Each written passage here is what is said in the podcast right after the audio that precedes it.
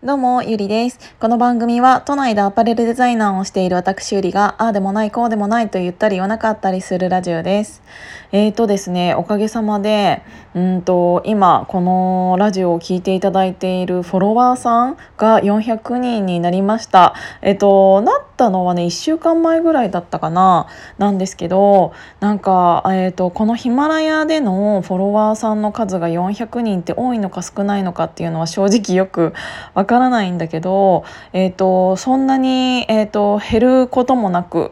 えーと少しずつ最初の方はやっぱりゼロだったからこそなんかまあ10になって20になってっていうのがパンパンパンパンってあの増えてはいったけどやっぱりこの350とかまあ300を超えたあたりからそんなに急になんかバーンってなんか増えることもなく、えー、と本当に少しずつ えとこの人数まで、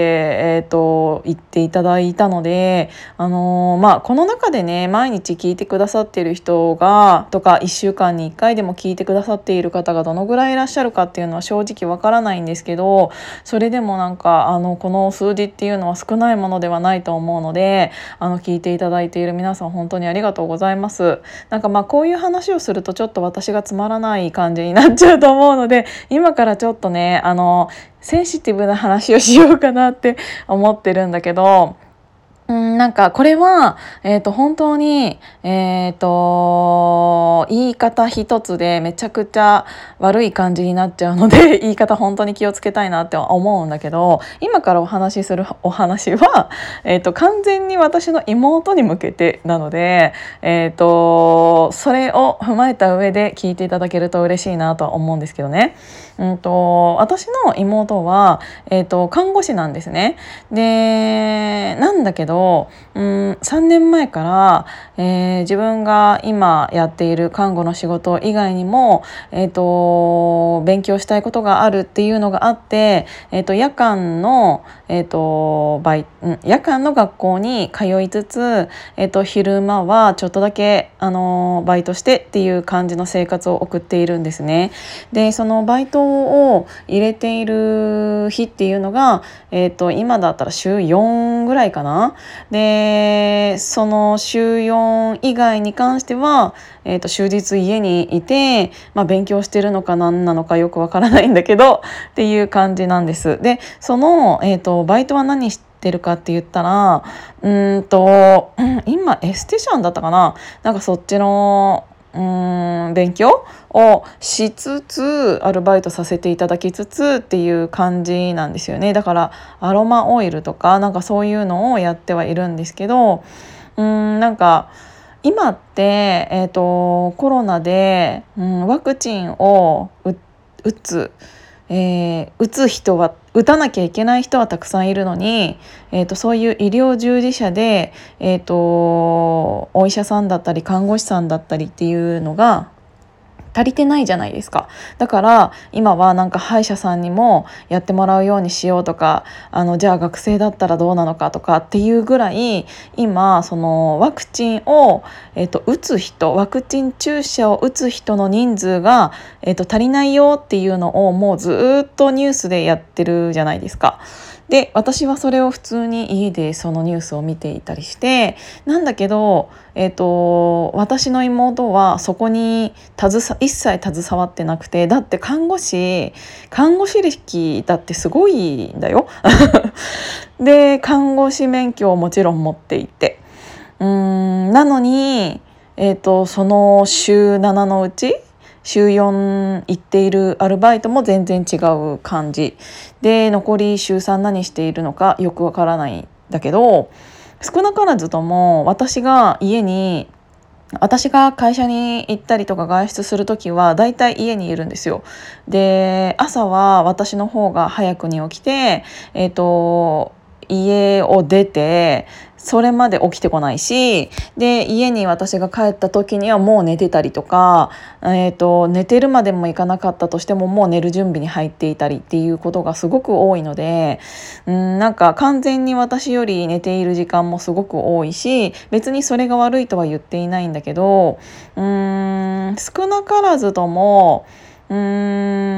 頑張っていると思えない 生活を私からしたらね送っているからこそそれを思ってしまうのかもしれないけどあの今もうワクチン接種をするかしないかってあの、まあ、その議論ももちろん行われているかもしれないんだけど、えーと、もう受けてくださいねっていう感じに日本もなっているじゃないですか。でそれを受けるか受けないかっていうのは個人の判断次第だとは思うからそのワクチンを受ける受けないの話を私はしたいのではなくなんかこんなに人手がないっていうあの看護師さんの手が足りていないって言っているのに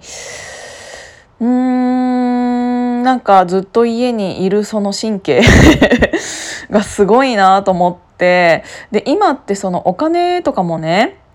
うーん一回その何て言うの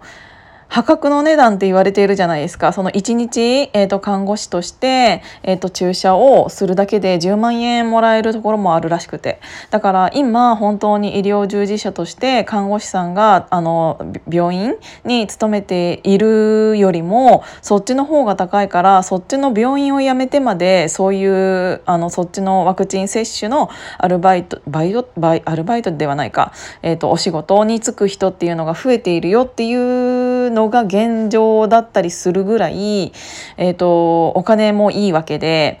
うんでなんか今 もう本当にこれは完全に私たち兄弟っていうか姉妹の問題なのでそれを今聞いていただいてる感じなんですけどあの家賃も結構安いところに住んでないんですよね。でそれのほとんどの、えっと、9割方は私が負担していて妹は学生だからという理由で、えっと、私とは折半では全くなくそのぐらいの金額で、えっと、住んでる感じなんですよね。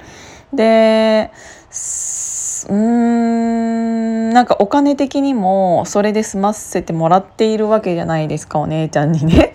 でーんその、えーと、妹は私の2個下だから今年でもう36にもなる年なんですよね。で、えーと、学生にまだこの年齢でいるっていうことはあの結構なことでなぜならその学校に行くお金も全部親に出してもらってるんですよ。で家賃も私が出しているでしょほとんどが。っていう中で少しでも例えばね、えーと、お金を返したいという気持ちがあるのであればそっちの看護の仕事もその週7のうち週3空いているわけだからそっちにこんなコロナで一大事っていうか世界的にも人が足りないって言われている時がにそれに携わることってすごく重要なことだと私は思っているんですけどそのワクチンを、うん、接種するのがいいか悪いか、うん、はを、うん、考えて私はそこが反対派だからっていう理由があってあえてその看護師の仕事にこの今今看護師が足りていないこんな今が一番看護師としてそのやりがいがあるって言ったらあれかもしれないけど求められているこの時代に、えーと、それをやらない理由っていうものがもしかしたら彼女の中であるのかもしれない。私は絶対になんか今の政府のやり方が、えーと気に食わないから看護師としての免許を持っていたとしてもこのこんなに国が今困っている今でもあの私はその仕事に就きませんっていうすごい固い意志があるのならともかくそういう生活なんかを見てそういういつものうんグダグダした生活態度を見てしまっているとうんそこまで考えてやらないということを決断したようには見えないからなんか余計になんか同じ血が流れているのに なんか私って結構正義感がすごく強い方なのでなんかもう自分がそうだったらめちゃくちゃやるなって思って。ちゃうんだけども本当に自分がそうなわけじゃないから言えるんだろうって言われるかもしれないけどそうでもこんなに一緒に住んでいて同じ血が流れているはずなのにこんなにも性格が違うものかというのがすごくショックで